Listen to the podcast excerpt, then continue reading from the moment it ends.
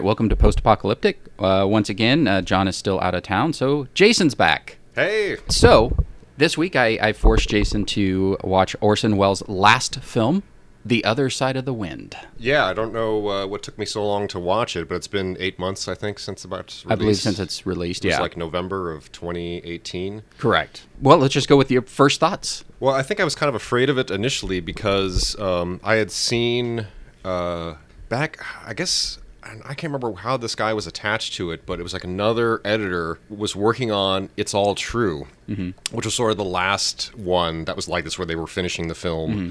And I remember seeing kind of a, it was like an almost finished version of it, and I think we were like in the same building or something. Okay.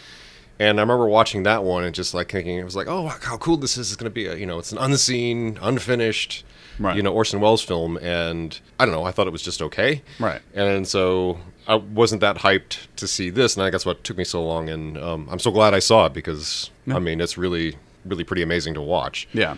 Somewhere, you know, somewhere between like pretentious and a masterpiece lies this film. And that was the thing. Uh, John and I saw it in the theater, and then that night I watched it again because it was on Netflix. Seeing it in the theater was something I wanted to do because it was Orson Welles, and somehow it felt like you kind of had to. Yeah, I Um, agree.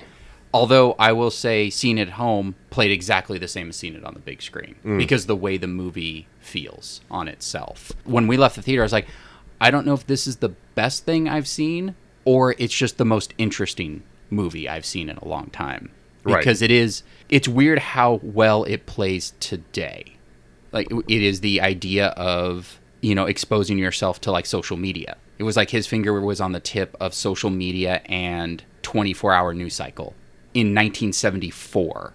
Like you realize it, you know, how long it took him to make this film in the 70s. There was nothing like this. And we weren't on a 24 hour news cycle. We didn't have social media. I mean, we had, you know, like the People magazines and some, you know, entertainment news, but not what it is now. And just to see this idea of inviting all these people over, you know, news reporters and film crews to something that you normally wouldn't have done. Yeah, no, I mean it goes back even further than that. I think it started like the the seed of the idea was like 1970 or something. Right.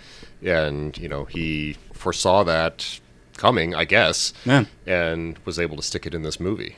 There's just so much to dig in this movie. One, you walk out to and you're like, oh, that Huston guy's a good guy. I mean, a good actor. I mean, he's an amazing actor, but he is just chewing scenery with everything he does. No, I mean he's definitely this the the center point of the film, and it's just his performance is pretty incredible. Yeah. I mean, I You mean, just- there's nobody like that that could do that today. And I think that's what it is. And it's not even so much like, oh, actors today, but it was such a meaty role. And he just, so you never thought about anything else. He was, he was that character. You know, he was just chewing it up and drinking. And so, and you're just like, this is amazing. Yeah, he's like the bigger than life megalomaniac. I don't want to say dictator, but you know, director. You know, I guess he's kind of like a um, sort of a mirror image of Ernest Hemingway. There's a little bit of that in this. Uh-huh. Yeah. I mean, because it takes place on the uh, the day that Ernest Hemingway committed suicide. Right. I think is the idea, and they have that. There's like that one shot of like the the marlin uh, in the you know at the ranch, and he's kind of there in front of it, and he's kind of like looking at it. I think it's just before he gets the rifle, which is also like a very Hemingway, Yeah. you know, kind of thing. But yeah, super cool. Um, you know, I could see how some people would think that it is pretentious, and Right. maybe to a certain extent, Yeah. there is a little bit of that in it. Yeah. But uh, for me, I guess it's sort of his kind of fuck you to Hollywood, really, right? Yeah. I mean, he could have done anything, but he decided to do this. And I guess too is maybe just for practical reasons. He was able. This is something he could kind of do on a budget. I mean, he was bankrolling it himself, Of course. you know, because I think if you, you know, was trying to do like the next big thing, he would have done Star Wars, right? Because Right. I mean, that would have been Yeah. that that was the next thing Right. um, you know, or Jaws, I guess. Um, but he chose to do this, and you know, when watching the film, I kind of thought, what if this film had been finished back then? Mm-hmm. Would you would we be looking at it through like different, you know, different glasses? Like kind of now, it's sort of like a, the rose-colored glasses, right? Because it's sort of nostalgic.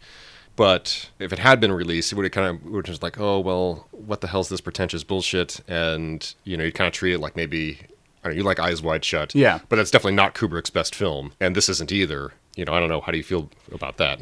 I, I definitely think if it was released then, I don't think anyone would have. Not that anyone would have liked it. There would have been some people that would have. It would all have been about uh, Huston's performance. It's right. like that would have been the the glowing review out of anything was his performance.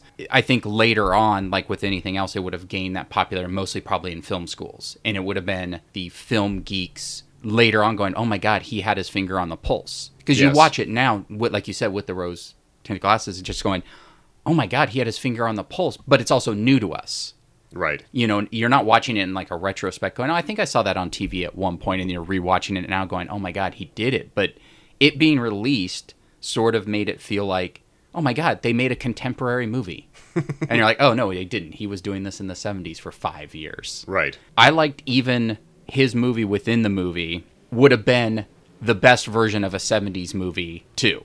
Like that how great that looked even though it was just like him trying to like as the older director trying to make a current movie Yes. is that version of that movie would have been really good. Like Orson Welles if that's what say he chose to make that movie that's like, well fine, I'm going to make a movie like for the kids. It would have been a great looking movie. Oh yeah, yeah. I think it's even a line um, that the Max character says something to the effect of, you know, what does the old man know about what kids want? You Yeah. know? and that's, I mean, that's the crux of the movie is, you know, even though Orson Welles said, "Oh, that's not, you know, that's not me," Right. you know, It's you. I'm not John Huston. it is him, and it's him trying to not make a comeback per se, but just Yeah. say, "Hey, I'm still here." Yeah. and and in a way, you know, uh, trying to be relevant. Yeah. And even with the documentary, which I don't think they cover, the documentary is great. It, you have to see the movie, then watch the documentary. Yes. You don't have to, but it opens up the movie to a different level where you'll probably rewatch the movie after watching the documentary, knowing everything you know. Because it once again, it was a grind. It was five years of filming, switching actors, and just trying to get it financed. Because which is mind-boggling to me is like that people wouldn't give Orson Welles money. But I know he was a dick and hard to work with. He had one real good movie. And that's what basically he based his career on. His acting stuff was always really good, but he didn't have like hit after hit after hit where it's like like now it's like who's not going to give Spielberg money, you know? Right, even And to this day. To this day like his him getting older and it's like, you know what, I'll make this weird film. Well, it's Spielberg, here's money. Even as Orson Welles was making this, people still considered Citizen Kane the greatest movie Yes. of all time. But yet it's like, I'd like to get some financing. No. But I did that that movie. and it's just like, no. So the idea that you don't give money to him and also too, when this movie thank God for Netflix though, because they tried to do a Kickstarter and mm-hmm. then like an Indiegogo and they couldn't even raise the two million to get it finished. And it was like, this is an Orson Welles film. Right. How come no one wants to not? It's not like they had. We found a box of film. We're going to shoot the rest and finish it. And it's like, well, then it's not really an Orson Welles film. This Right. was all shot, most of it edited by him and his notes. So this was Yeah, they had assemblies. yeah. So this was already.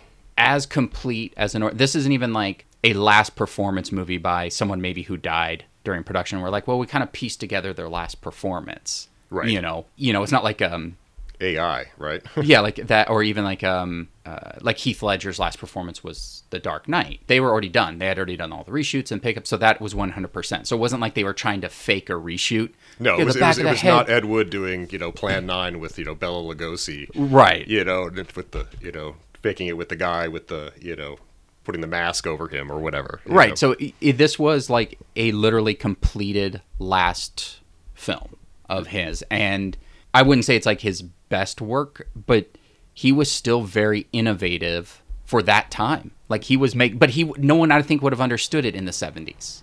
Right. about an because there there weren't really a lot of movies about Hollywood, and if they were, they were like campy romps. This was sort of like a serious take on the older generation in the newer generation of Hollywood. Right, trying to cope with the you know the new wave of artists like you know Scorsese and Michael Antonioni and you know to a lesser extent, uh, I mean he was this really before Spielberg and Lucas were really on the front page, or you know Coppola, all those guys basically taking over, you know Hollywood. Yeah, I mean I, I think it's really just all about him trying to you know remain relevant and you know keep it. Well, like I said before, it's just say, hey, I'm still here. I'm still making movies. Yeah. Fuck you. Yeah. well, and and too, like I was gonna say, is like they don't touch on it, but I just wonder if maybe he, there was someone at a studio that liked him, and it was they were pitching him those style of movies that he sort of made the movie within the movie.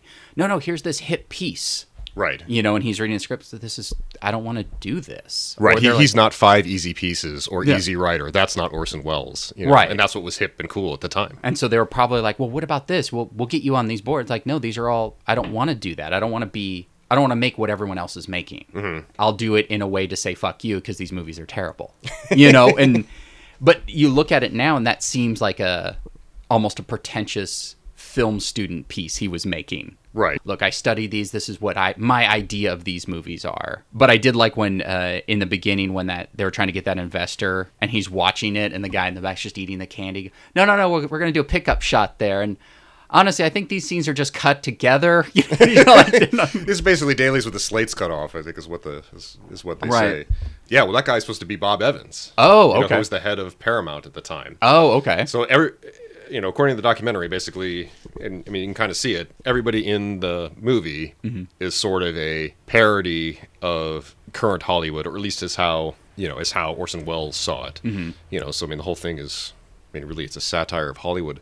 You know, it's kind of interesting. I mean, he he sort of did it to a certain extent, right? Where he was making his own movies, Mm-hmm. and then he'd go off and then do some Hollywood picture, Right. you know, as like an actor and then getting paid to do that and then taking that money and going to do, you know, and then putting into his own, you know, movies. Um, you know, I mean, Johnny Depp, not Johnny Depp, um, uh, who's the Edward Scissorhand? Uh, Tim Burton. Tim Burton. Yeah. I mean, he kind of did that to a certain extent, right? He makes the big Hollywood movies, but Yeah. then he's like, "Oh, I'm going to do, you know, Ed Wood because Right. I love it, and this is a little picture that I want to do." It's like kind of imagine if Orson Welles like had directed some of these big budget movies, like if you know Orson Welles had like directed Airport, right? I don't know. To me, it'd be kind of like awesome. Yeah. he's doing like this big, you know, schlocky, you know, block, you know, work blockbusters for the time, Mm-hmm. and then taking that money, and then oh, I'm, I'm going to do my little like arty film, Right. and you know, I guess he was, you know, I mean, too good for that. Well, yeah, it's his like, mind It's like, look, we'll pay you a little above what we're going to pay this guy, but it's this disaster film, you know, and it's got some old Hollywood people you've worked with before, and it's like, no, but I would have loved to seen that. Right. And maybe that was it. It was just like he would rather have done a commercial or an actor or go to another country and film something as opposed to making something like almost directing something he didn't believe in. Right. And it's not like I was going to say it's sort of in a weird way. Uh, Spielberg doing Jurassic Park to do Schindler's List. Correct. But Jurassic That's actually a great example, and I should have brought that up. but I'm surprised you didn't. Uh, Yeah. but in a different way, whereas Jurassic Park is in Spielberg's wheelhouse. Yes. Like Airport wouldn't have been in Orson Welles' wheelhouse. But that same idea of like, great, I'll give you a Spielberg film, but I want to make this film. Right. Like I'll give you what is me, which makes the money, and then I'll do this other thing, which still made the money and won the gold. So ultimately, uh, it it worked out for him. But yeah, it is. It was weird that he was just he was just a independent grinder. It's like, all right, I'll do this, put money in this, do this, to put money in this. And It's just all about making his film. Like I just can't believe being shot over five years. Other than uh, spoilers, if you unless you watch the um, documentary, Rich Little was in it, which you see one scene and you're like, I would have loved to seen this Right. with Rich Little because he's actually the scenes you see are actually really good with Rich Little, but then swapped it out for Bogdanovich, who Rich Little was basically playing Bogdanovich anyways.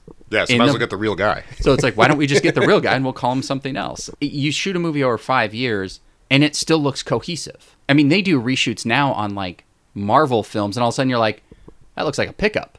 Like it's like the wig looks off or something. This was shot over five years, and you wouldn't. I didn't notice anyone either aging or looking that different. No, I mean I think probably just because of the style of the film Yeah. um, and shooting in all the different formats and it being so you know almost like borderline avant-garde, right? Yeah.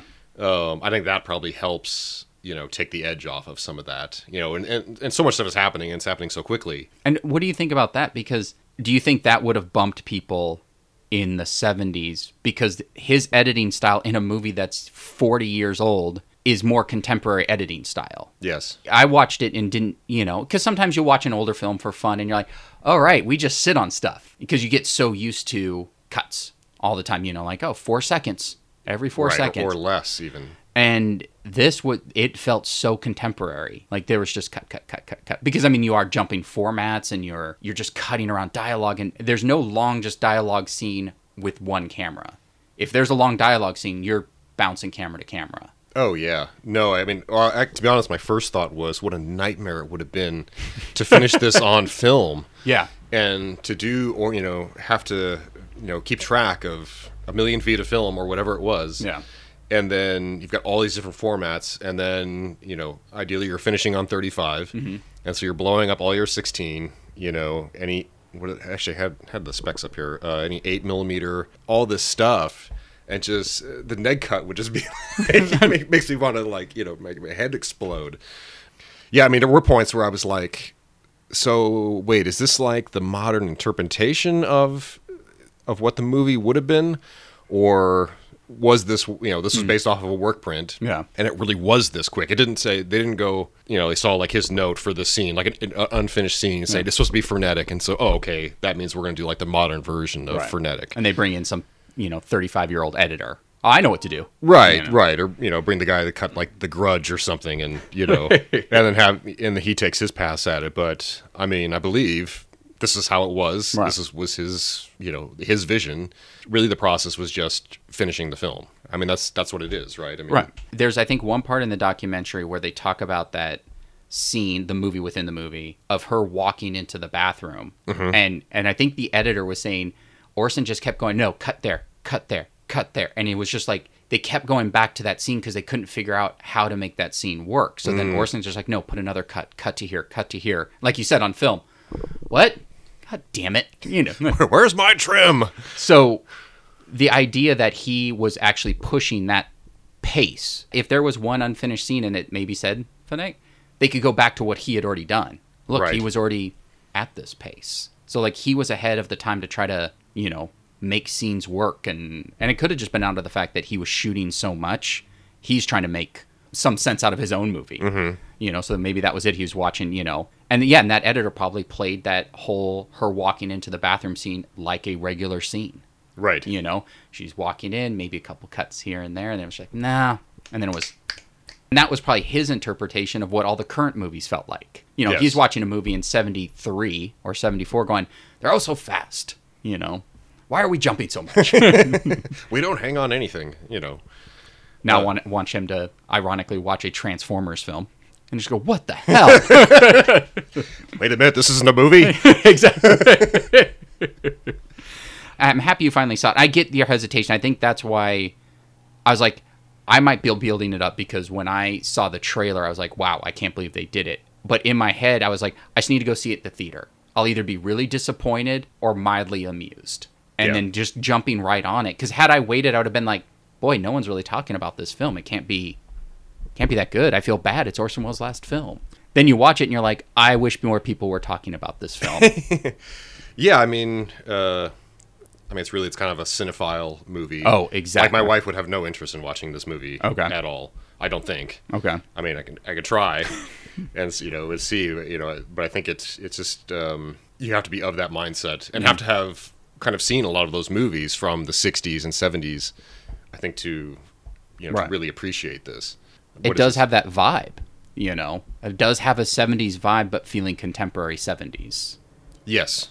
No, very much so. Um, one of the things I want to know was uh, I was just looking at uh, the the specs on this. So they've got there's three different aspect ratios that we see, and so this covers both like the documentary side of the film and then the film within the film. Right. And so it's 185, 166, and then 137.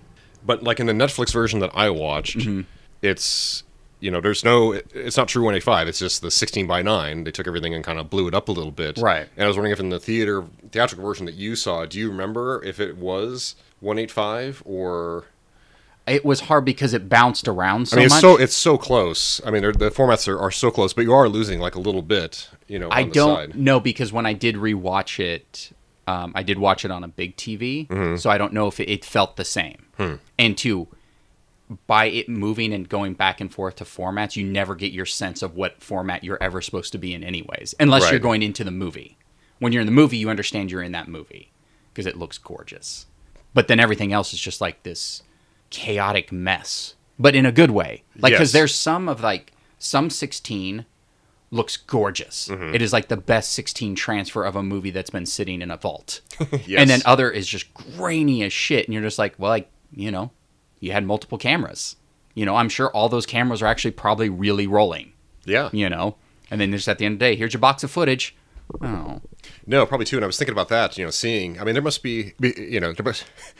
Someone on YouTube go out there and uh, do a version where you, you do a, instead of a kill count, it's a camera count. Yeah. Every time you see a new camera on screen, you count it, and then see. you know, probably what it was was like, hey, we're going to shoot this weekend. You know, call up your buddy with that you know 16 millimeter Bolex and have Yeah. him come out. Yeah. And so that's how you different. And if he has any short ends, Yeah. bring them. Yeah.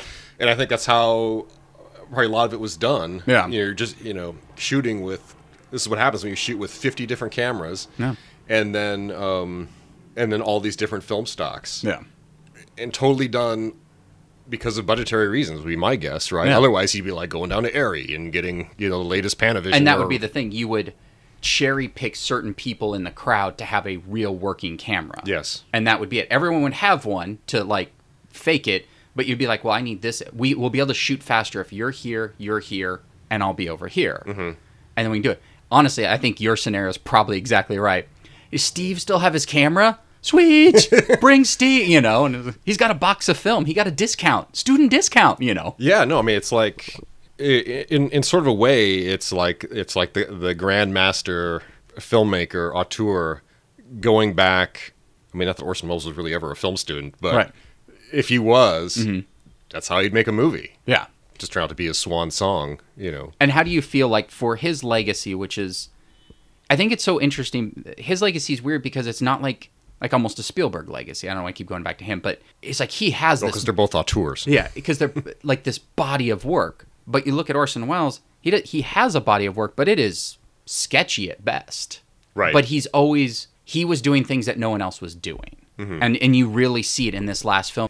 But you wanted him to make like after seeing this, I was like, I wish there were five more films. I would have loved to seen a like 1982 Orson, Welles Welles movie. film, yeah. You know, just something else. After seeing this, it's like it's a shame people didn't see what he was doing. And I get it; it's a risk, it's money. It always comes down to money. And it's like his film, it wouldn't have been viable. I don't think that movie. It wouldn't have been a blockbuster. It would have been, hey, Orson Welles film, and they would have just been comparing it to him, talking about John Huston, and maybe Peter Bogdanovich gets some praise because he was actually really good in it. Yeah, no, I mean, I think like you said earlier, they would just be going back, revisiting, you know, Citizen Kane and Yeah. you know, uh, The Third Man and you know, Touch of Evil, you know, all these, you know, now iconic and Yeah. you know, great movies, and they would just been like, well, it's another film, and you know, I don't know. I mean, at the time. He was doing commercials. I forget. There's a couple commercials that you can watch on the internet. You know, they're really funny to see. And like, Like, there's like crap. a there's like a frozen pea one, and then there's a champagne one where he's actually getting drunk. Yes. he's drinking it, and it's like this is amazing. Yeah, I mean, so that was the kind of stuff uh, you know he was doing. I've got uh, on a like a bootleg DVD somewhere of a uh, unaired pilot of the Orson Welles show. Oh right, they they talk about that in a book and in the in something else too.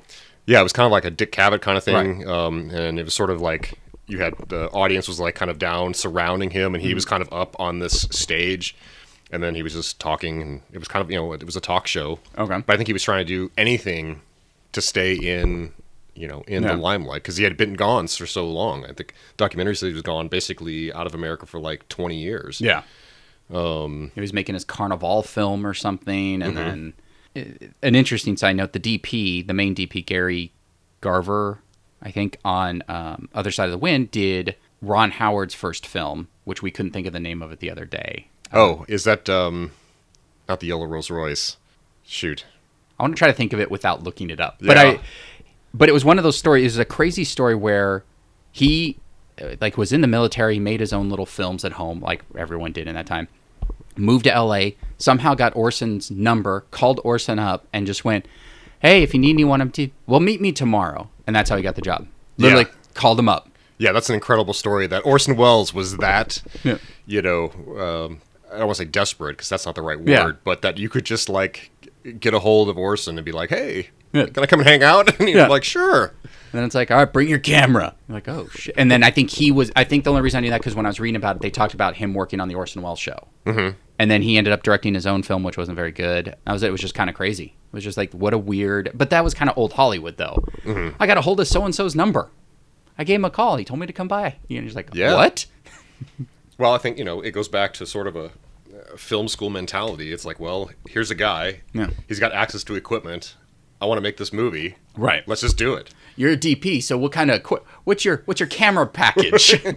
well, I got these 316 millimeter. Interesting. I got a box of film. Come over tomorrow. Yeah, I think that I'm sure that's all it was. It was as simple as that. Hey, can it is it is it in focus? You know. Yeah. Um, because I'm basically going to tell him where to stand. I'm going to run him like a puppet. Yes. But I need someone to hold and turn on the camera. You know. That's one of the things too. Um, we haven't really touched on yet is the the documentary part of the film. You know, it feels very organic and it feels you know very much like oh, all these people record. Like if you um, if you had a scene, you know, basically today, you'd have everyone come and it's your birthday party and you're going to film. Everyone's got their cell phone and everyone's going to film. yeah. and it would just be a bunch of like random shit. Yeah. But this, while it feels like that, every shot, you know, was conceived, Right. right?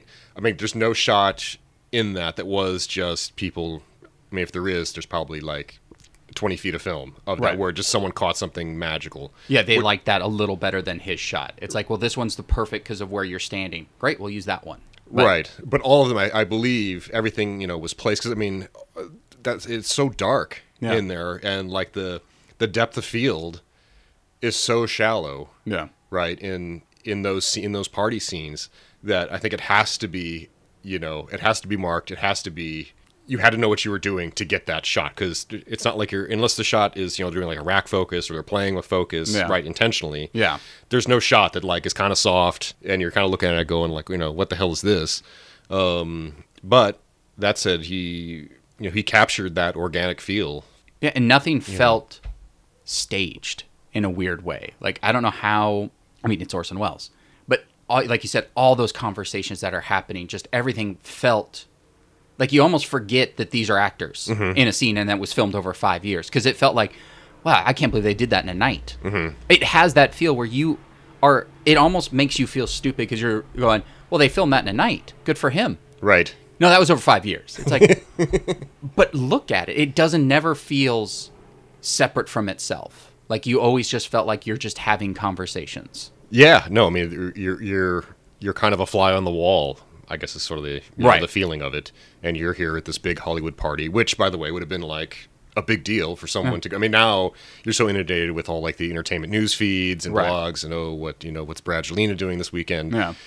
uh, that still would have been of a time where, for most people, a Hollywood party is something they're never going to experience, Right. And probably not be within a thousand miles of. Well, yeah, and even and not even just like okay, we're going to do this big 70th, but maybe we'll have some people ask some questions in the beginning, but no one's allowed in the party. Mm-hmm. But to then just invite everyone from every magazine, anyone who had a camera or a recorder, Yes. come to a 70th. So most of the people are just like, okay, you know, just all these people going. And I loved in the car in the beginning when all the questions were just so film studenty. Yes. You know, and you're just like, oh my God. And the, even him, she's just just Yeah. driving like Yeah, oh is the camera, you know, a phallic symbol? Yeah. You know, yeah, that was really funny. Um, yeah, I loved. Uh, you know, obviously those were all choices. Um, uh, the cars doing all convertibles.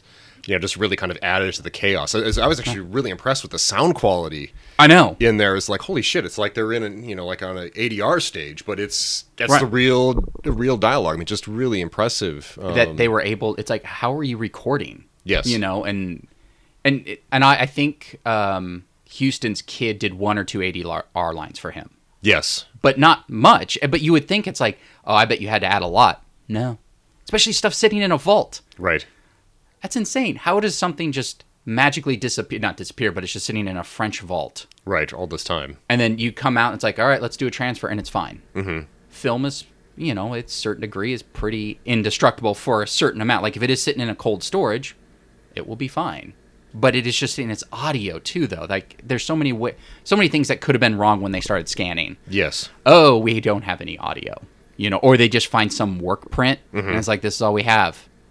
Okay you know we can't really do anything with it but if they had all the elements they could then scan each element individually then reassemble digitally. Yeah, I don't. You know, that's one of the other things I was wondering too is like the sound design. It's just beautiful in this. Yeah. and I don't know how much of the sound design is, um, you know, where they took at liberty the what the intent was, Right. um, and are using you know obviously Pro Tools and um, you Right. know in modern doing modern sound design and Right. applying it to this movie. I don't know how much of that was developed, right? Because he never there was never a mix or anything. I don't think right? so, no. It's just here's the work print and a work track with some Yeah. dialogue, and that's about it.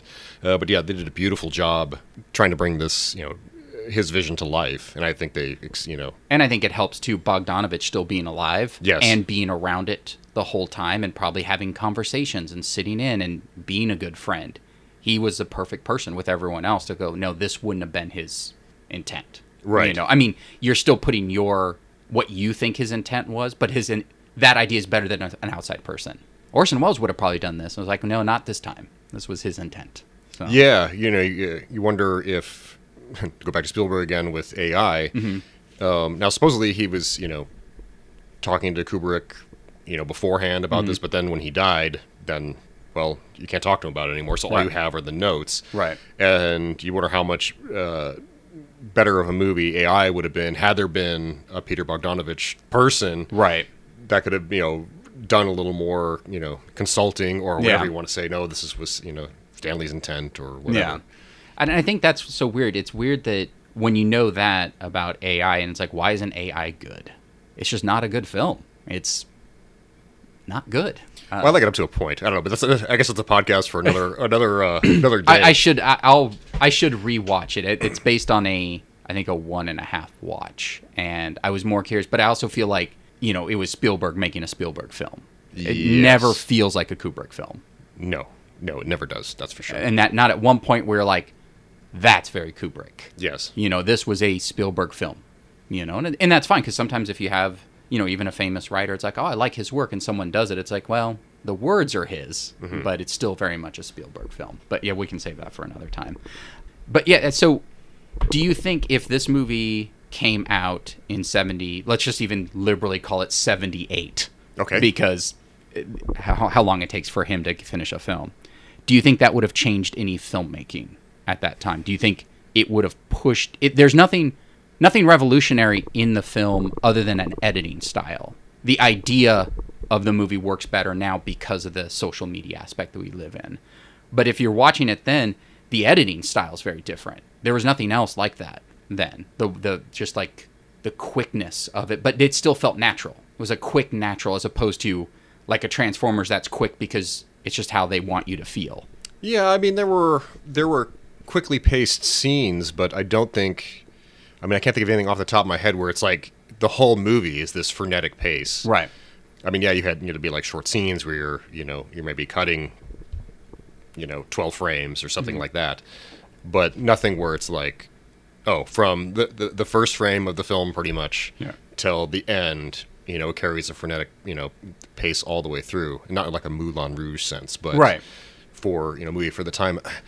I don't think so. I mean, I think the die had been cast Yeah. um, with you know the new blockbuster, you know Right. Jaws and Star Wars, at, Yeah. because that came. That's all at the same time, and uh, that's that's what was Yeah. that was going to be the next big thing. Well, and if like I mean, say we even say This would have been a footnote, I guess. Yeah, because uh, let's say because they filmed until '76, it would have been weird. It would have either been released before or after Star Wars, and Mm-hmm. either way, it would have felt probably like an old movie, Yes. and that's maybe would have been the downside. I just didn't know if it might have maybe affected a younger generation of filmmakers that might have been watching films, going, "Oh my God, Orson Welles! I like his style now," Mm-hmm. and maybe that changes a little of someone's mind. But I just didn't know if you felt like maybe this would have not changed everyone's film ideas. It Right. wasn't like Star Wars wouldn't have come out if this film came out. Like Lucas sees it going, never mind. Yeah. I know what I'm making now because the story itself is just an interesting story, Right. but there isn't anything. It isn't like Star Wars or Jaws, where it's like, oh my god, I've never seen anything like this before. Story of an aging man, you know, mm-hmm. dealing with youth and time and all that. So there were already those stories, mm-hmm. but I just didn't know. I guess everyone just looked at Orson Welles so shittily at that time, anyways. I don't know if anyone would have cared. I mean, I'm sure like the Spielbergs and Lucas at that time would have went, I love Orson Welles. They would have liked it because they're film people. Right. Even Coppola would have was like, oh my god, film. Yeah, I mean, it still would have been, you know, I mean, it, it never was going to be a blockbuster or anything. I mean, it, it's, you know, it would become it become kind of like a cult kind of thing. You know, probably like I say, it would just have been, you know, other than John Huston's performance. Yeah. would have just kind of been a footnote of like, oh yeah, the guy at Citizen Kane also did this movie. Yeah. You might want to check it out. Yeah. But I mean, I mean, that's what Citizen Kane did. Was I mean, that turned all of filmmaking, you know, on its ear. Right. Mm-hmm. At the time, it was like the critics were panning it because it was like, oh my God, what is this? It's a mess. Yeah. But really, here's the future of cinema. They Right. just didn't know it yet. It took Yeah. ten years or whatever to get you know to get everybody else you know caught up to that level. Yeah, I don't you know. Yeah, I think in in a way it's almost like he was smart that the movie came out now, even though I mean he's passed for so long. It was like one last gift from Orson Welles, not just the final film, but what the final film was now. Like Yes. today's day, this film plays better today than it would have played then. Who who can work like that? Like how how is it's like almost like Orson Welles like, haha, fuck you. I did it one last time. And it's Yes. like, how? How did you do this? And fr- from beyond the grave, no less. Beyond the Grave, it's like, fuck you, you know. And I think I'm I was kind of surprised they didn't even try to like put it up for anything for an Oscar because there was talk because it was technically finished mm-hmm. and it had never been released that it could have like there could have been an Oscar for Huston, there could have been a directing, and that would have been that would have been had he won like one post humor, it would have just been amazing. Oh yeah. No, I mean, what a, yeah, what a concept that would have been, especially too for Netflix. You Right. know, you know, it's just a whole thing. You know, that just passed. I don't know what was that three, four months ago with Spielberg saying, "Oh, you know, Netflix isn't eligible, shouldn't be eligible for Oscars." Blah blah blah blah blah. This would have been like Yeah. fantastic for that to be nominated for And sure. I think Orson Welles, how he was, would have loved current time because you know he would have released stuff on Amazon and Hulu and Netflix. Anything, anyone who would have given him money, Oh yeah. he would have just like, oh, it's a new medium, great.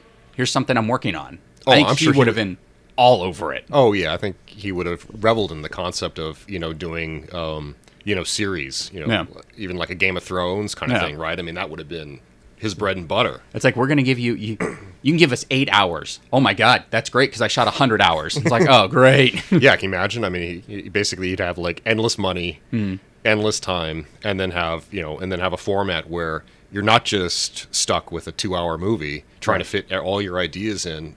It's as long as you want, and Yeah. you know, I'm sure a company. I mean, they're doing it now, right, with Shonda Rhimes or Yeah. you know, J.J. Abrams or whoever. yeah, everyone is doing that now. Yeah, they're getting their, you know, making their piece, and it's all it's all big and it's all epic. That perspective, it's a pretty amazing.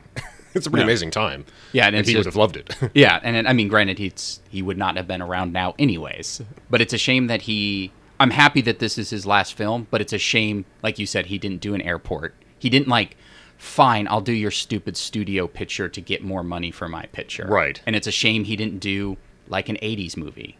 Interesting to see him maybe even tackle like a John Hughes style comedy. yes, It's like, hey, the teen movies are good.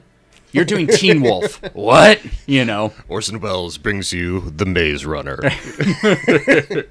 I would have watched that. It, it's just Yeah. a, it's a shame that, and once again, a lot of this is his own decision. So it's not like just if you read any books about him or watch any of the documentaries, it wasn't like he's not at fault. He was mm-hmm. very much at fault for his own career.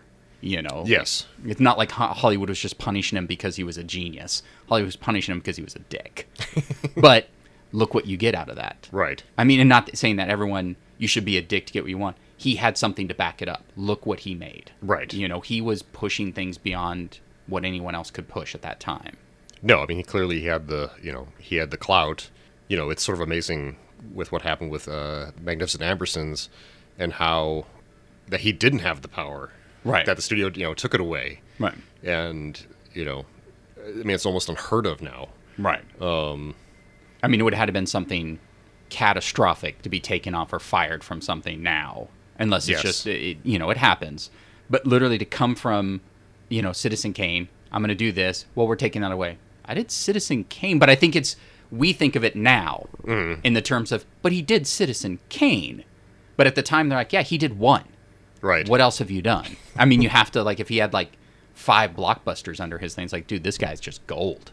But Well, it's kind of funny too, I mean, because and they talk about uh, in the documentary, "They'll Love Me When I'm Dead." Right. Which is perfect title. yes, it is a perfect title. How they're like testing Magnificent Ambersons, and they're like, it's kind of a downer. You're like, well, you hired Orson Welles. Yeah. What else do you expect? Yeah. You know, I mean, it's just amazing to me what, you know, this is what he does. Right. You know. But for the most part, if you watch Magnificent Amberson, it's still a really good movie. Oh yeah. It's not great, but that but also then it leaves you it's sort of like that whole Snyder cut of Justice League. Release the Snyder cut. That's the perfect version. Is Magnificent Anderson or Magnificent Amberson's Orson Welles cut the best one? Right. We don't know. You can only allude to it because it's not his and you know it was already shot. So it's that idea it's like I bet it was great because it's already good Right. you know, and it's just that mystery of, and the footage is gone, so they say, you know. I guess I don't know. Maybe they'll wait. And Netflix will be like, wait, we found the footage. Right. Here's Orson Welles cut of. Keeping our hip pocket for sure. yeah. Release the Orson cut. Yeah. Yeah, no, I mean, it's, and it's something now we're seeing in a lot of, you know, I mean, especially we're getting all these reboots and everything. I mean, we're getting another version of Apocalypse Now. Um, again, it's like, well, you know, we've gotten how many versions of, you know, Blade Runner, right. you know.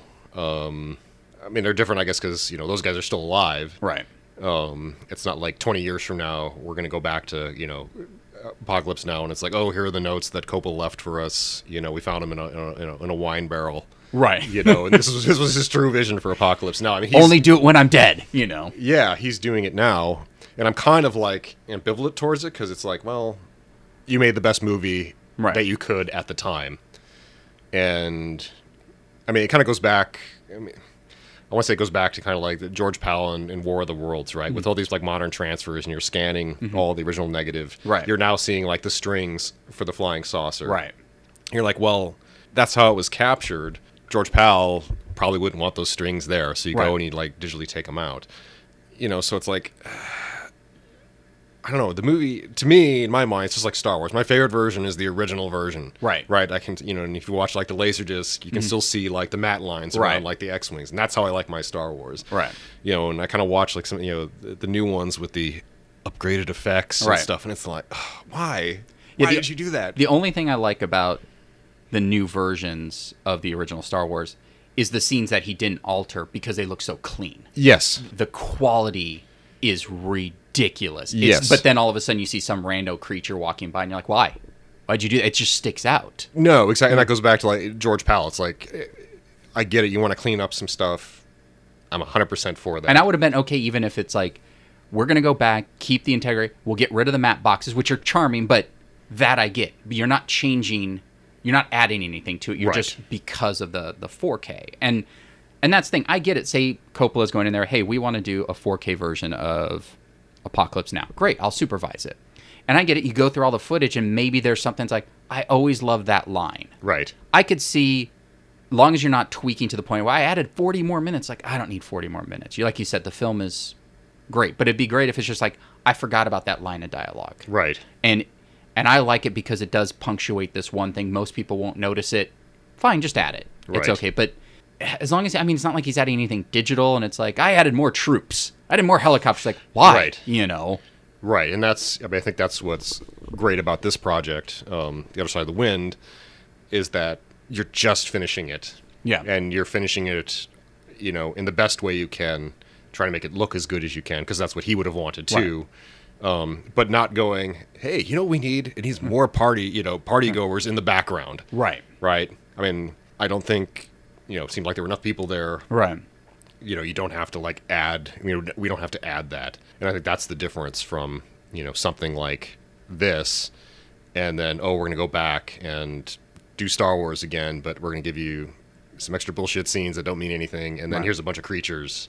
Right. You know, I mean, I guess I like some of that stuff is like, oh, hey, look what they cut out. Isn't that kind of cool? You know, as like a deleted scene or whatever. And I mean, if it works, right, like Aliens or even The Abyss, like those Right. scenes really help. You know, then I think it it really works. But um, if you're just adding it for the sake of to add it because it's there, even if it doesn't either, it isn't either you know fish nor fowl. It either works or it doesn't. And if you are just jam- jamming as much stuff as you can, like the Apocalypse Now Redux, Yeah. then you get a movie that's like three hours long, and it's like, oh, this isn't as good as the original. Right. And I get it too. It's sometimes you it is about runtime at the time. It's like I get it if it's like you know you have a movie and it's like, God, it's an hour forty five. That's what the studio wants. I had to cut two scenes that I I liked, but they weren't necessary. Now you're releasing it on Blu-ray or 4K. It's like let's put those in. I want to see those in again. But like you said, I don't need another thirty minutes of anything. Right. You know, that's just don't be just because you fought with the studio and now you're saying F you because time has passed. Right. It's like, haha, now it's in there. Yeah, but it's like, well, what version? It's like I have mm-hmm. it's like I have eight versions of Evil Dead. Evil Dead 2 at least. They're all the same. Yes. There's nothing different. It's just a different transfer on almost every version of Evil Dead 2. Right. You know, Sam's never gone back in there. I put more monsters. The monsters are CG now. Why? What are you doing? Yes. Just each one has some new rando transfer to it. It's like now it's a it's HD. Oh, now here's the 4K, and then they every transfer just kind of makes the movie look worse. Yes. Like uh, you got to stop because this movie was shot on 16, so maybe. Uh... Yeah, I mean, well, some of that stuff is just you know, it's just a cash grab. Although I do really like my blood red Evil Dead 2 Laserdisc. Well, Bruce who- Campbell signed. No, but there you go. The final thoughts, like I still, I think, I don't know if it's Orson Welles' masterpiece, but I don't know the last time I've watched a movie four times. I've seen it four times. Wow. I, I watched it right away when I got home because I was I was on a big TV and I think I was like, did I miss anything? Mm-hmm. So I had it playing. Then I watched the documentary and I was like, well, now I have to watch it again. So I put it on again, and then the fourth time, I think I was working, and I love I love the dialogue scenes. Mm-hmm. The dialogue scenes are just so precise, and maybe that's what it is. It's just this precise dialogue. So I just had it on the background. So watching the fourth time was more of a, it was on while I was doing work emails, mm-hmm. and I think because it's not a movie you visually have to look at. I mean, you should watch it, mm-hmm. but I think the dialogue is really tight, Yes. and everything every every word has a place in there. There's no fluff in words. Everything is said for a reason in that movie. And you don't get that a lot of times. Sometimes it would have just been junk dialogue. You're like well why is that in there? Right. well it's just a funny scene. Well i don't need a funny scene. I need so it was just kind of this precise dialogue. I'm happy that this movie exists because it made me excited about old films and just films in general. It miss made me miss the idea of liking just a movie Right. you know, it's just like, wow, this is movies or this is a film, you know. Oh yeah. And then I don't know, I think it's just I think everyone should just if you're into film, you should just see it. Just see what see how ahead of the time he was in 1974 to what you see now is crazy. This guy was always kind of ahead of the curve even though he just couldn't maximize his Orson wellness. Right. Um, for me, I think. Um, I mean, besides, you know, just the luck of oh, we have all the pieces, we can make the movie, you know, we can finish it. You know, hopefully, younger generations will watch this, will go, you know, holy shit, there's this whole other. You know, level of filmmaking that's not Marvel films. Right. It's something completely different that we've never seen before, and you know, we'll start all of a sudden start coming up in their you know recommended. Right. You know, hey, why don't you watch Five Easy Pieces Right. or you know, Deer Hunter or whatever, you know, all these amazing movies, um, you know, from the 60s and 70s um, when Hollywood was changing, you know, that otherwise might not get revisited. Right. I mean, yeah, there's always going to be the core, you know, cinephiles and stuff, but there, are, you know, a lot of people out there that have never seen these films. Yeah. And I mean, there's just this incredible library of, uh, you know, amazing product out there. Now with content. Yeah, content. Before it was content, it Yeah. was a film Yeah. Yeah. and that you know people will you know find all these movies and you know maybe maybe there's a glimmer of hope that someday somebody is going to be able to make a movie like that again you know go against the grain and not just do a studio picture and you know be able to make something that's that's truly amazing. I don't know i have i have my doubts but you know i hope that the movies are out there. All you have to do is watch them Yeah. study them and you know something amazing can be made. And if so, I hope we get to see one of those. And at the end, it's like I would like to, you know, in the thanks, the director thanks Orson Welles as the first name. Yeah, and not like ironically, but like Orson Welles, Right. You know. All right. Well, thank you for joining us on this Orson Welles uh, trip. Please go see Other Side of the Wind if you're interested in film. Watch the documentary, then rewatch the film. Yes, I agree. That's the that is the, the the order in which you should see it. because don't watch the documentary first. It won't ruin the film, but it might make you. It. I think it's a great companion sequel. You know, I think you should Yes. see the film, watch the documentary, and then it'll open the film up to the point where you'll want to watch it again. Yeah, yeah, I agree. I mean, you need to be able to you know, interpret it for yourself, Mm-hmm. and then go, "Oh, this is why this was like that," and that sort of thing. And go watch old weird movies from the 60s and 70s. They're all fascinating filmmaking experiments. Yes, yeah. Serpico, Dog Day Afternoon, Deer Hunter. I mean, these are all just amazing films, and um, you know, should be watched. Yeah. All right. Well, thank you for joining us uh, on Post Apocalyptic. This is Rob. This is Jason. Take it easy.